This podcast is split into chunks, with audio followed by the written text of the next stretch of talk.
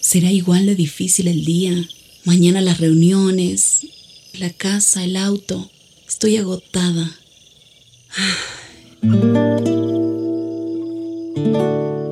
No importa cuántas cosas me hayan angustiado hoy. Me acercaré a Él porque Él tiene descanso para mi alma y mi mente. Cuando mi corazón está tranquilo, puedo escuchar su voz en quietud y confianza. Mi fortaleza está en descansar en Dios. Ven a descansar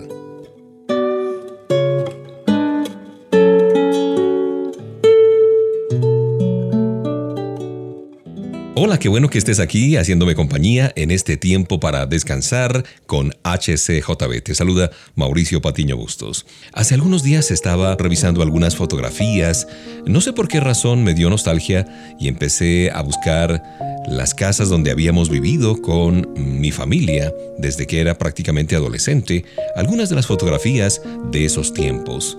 Y pensaba un poco en lo difícil que es mudarse de una casa a otra, porque siempre hay recuerdos de lo que allí vivimos.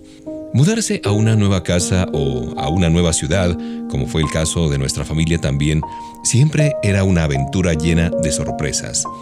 Al principio cuesta mucho dejar el lugar donde uno vivía. Las costumbres, los afectos, el paisaje, los amigos, todo resulta extraño. Pero si el cambio fue para mejor, en poco tiempo la vida anterior va a ser solo un recuerdo. Cuando conocemos a Jesús como Salvador de nuestras vidas, Dios nos ayuda a mudarnos de una manera de vivir a otra totalmente distinta. Porque definitivamente nuestro Creador desea llevarnos de un lugar hacia otro mejor, por ejemplo, del temor a la seguridad. Saber que nuestra vida está en sus manos y nadie podrá separarnos de su amor, que promete cuidarnos en todo momento y rodearnos con sus favores, nos llena de seguridad. También nos traslada del miedo a la confianza. Abrir nuestro corazón y compartirle lo que sentimos, lo que nos preocupa, nuestros sueños, nuestros anhelos, sabemos que Él escucha y responde nuestras oraciones. De la soledad a la compañía. Disfrutar su presencia cada día y permitir que nos abrace y nos aliente a seguir hacia adelante. Y también nos muda de la tristeza a la felicidad duradera. Es decir, comprender que a pesar de los problemas o circunstancias difíciles, siempre podremos experimentar la alegría de saber que Dios controla nuestra vida.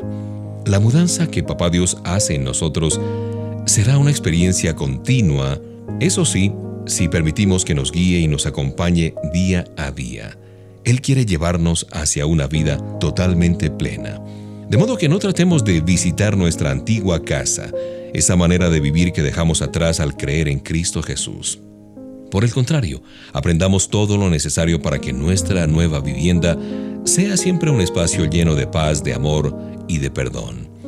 Recuerda lo que dice esta porción de Colosenses 1, 13 y 14.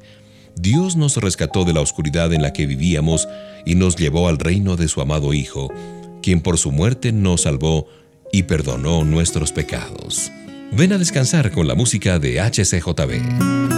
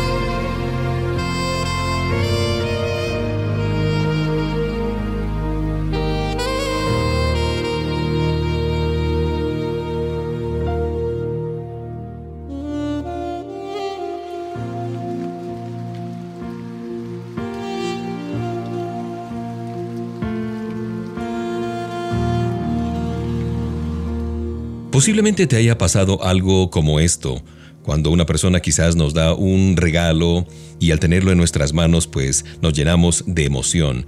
Sin embargo, a veces nos damos cuenta de que se trata de una imitación y ocurre una decepción en nuestro corazón. a veces pasa algo similar en nuestra manera de ver la vida y de relacionarnos con los demás. Solemos confundir contentamiento con resignación, amor con pasión, gozo con alegría y fe con creencia. El contentamiento, ¿qué es el contentamiento? Soñar, proyectar y ambicionar lo mejor, al tiempo que vivimos cada día con un continuo espíritu de gratitud y satisfacción, libre de toda ansiedad. El amor, dar, pensar en el otro, expresar la plenitud de los sentimientos y las emociones a través del compromiso con nuestro prójimo, con aquel que está a nuestro alrededor. El amor debe ser apasionado, pero la pasión no siempre significa que haya amor. También está el gozo, esa mezcla de alegría y tristeza con la seguridad que produce saber que no estamos aquí por casualidad, sino que Papá Dios nos creó con un propósito. Y finalmente, fe, comprometernos con Dios, con nuestro espíritu, alma y cuerpo. Esto quiere decir que además de creer que Él existe, vivimos nuestras vidas buscando agradarlo y hacerle caso en todo lo que nos manda. Que nadie nos engañe con falsificaciones de la realidad. Sí, a veces no es fácil distinguir entre una copia y el original. Por eso leamos la Biblia cada día y busquemos los valores y principios para desarrollar una vida original tal como Dios nos creó. Colosenses 2.4 dice, les digo esto para que nadie los engañe con frases bonitas pero falsas.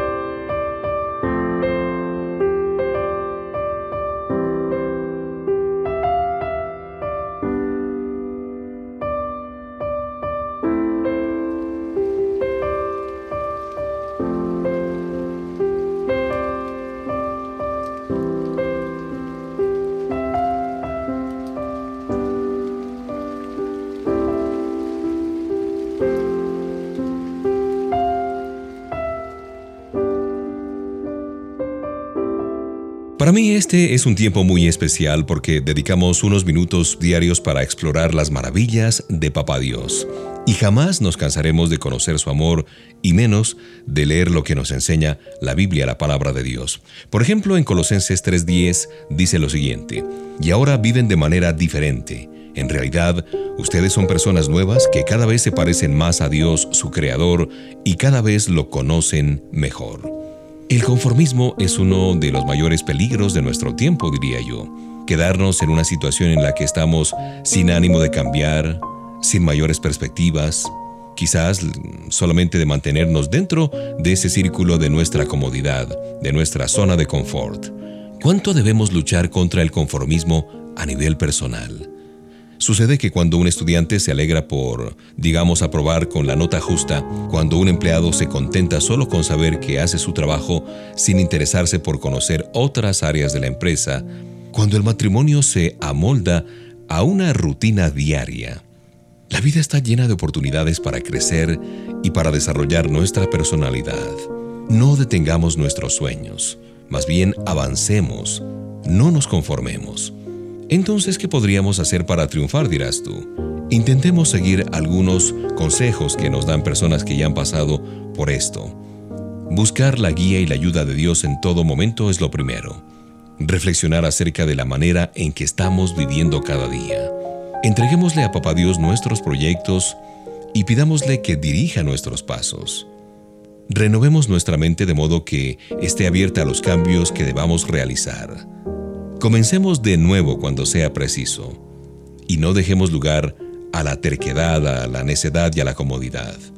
Cada semana tratemos de examinar nuestra vida y mantengámonos alerta a cualquier señal de conformismo, de que nos estamos estancando. Seamos personas que disfrutamos de la renovación continua de nuestro ser de la mano de Dios.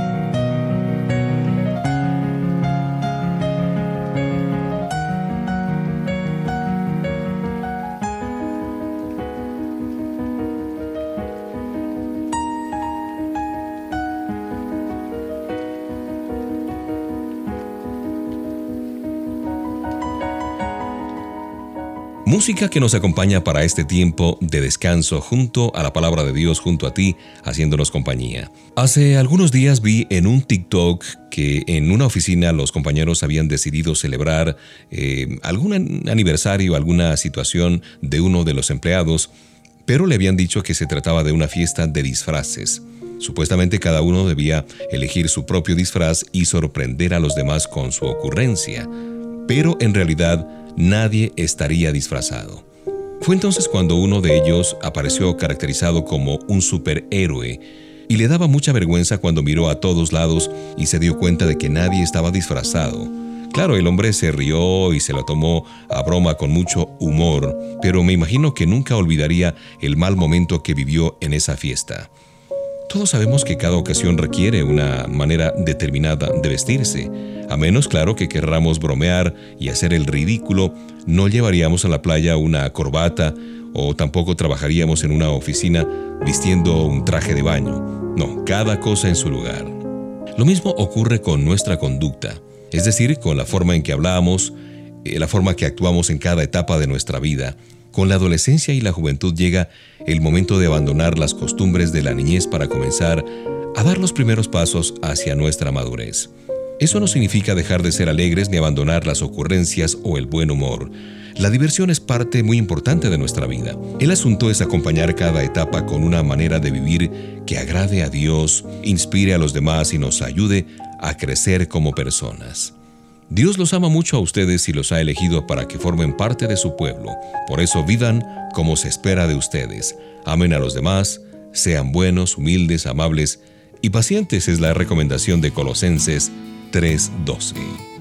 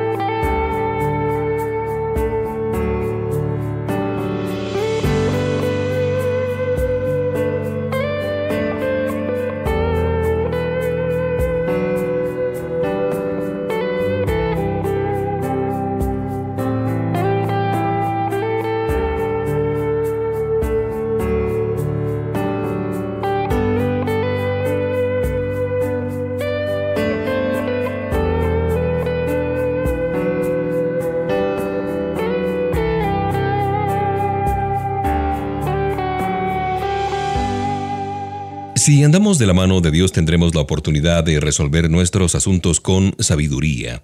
Por ejemplo, qué difícil es pedir perdón y admitir que nos hemos equivocado. Una de las situaciones más complicadas que debemos enfrentar es decidir entre pedir perdón o aferrarnos a nuestro orgullo.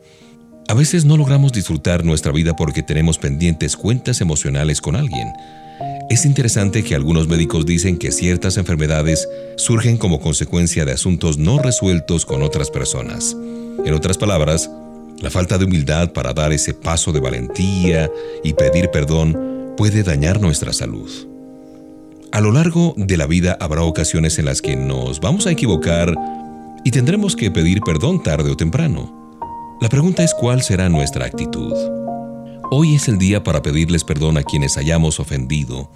Hagamos esa llamada telefónica, escribamos ese mensaje de WhatsApp, coordinemos un encuentro, un cafecito, aprendamos a asumir nuestros errores y a pedir perdón por ellos. Sí es difícil pedir perdón, pero no es imposible. Pidámosle a Dios que nos ayude a resolver las relaciones que hemos dañado por alguna palabra, por alguna actitud incorrecta, sea que nos hayamos dado cuenta de ello o lo hayamos hecho de forma inconsciente. Podremos sanar las heridas a través del perdón. Recuerda lo que dice Colosenses 3:13 en la Biblia. Sean tolerantes los unos con los otros y si alguien tiene alguna queja contra otro, perdónense, así como el Señor los ha perdonado a ustedes.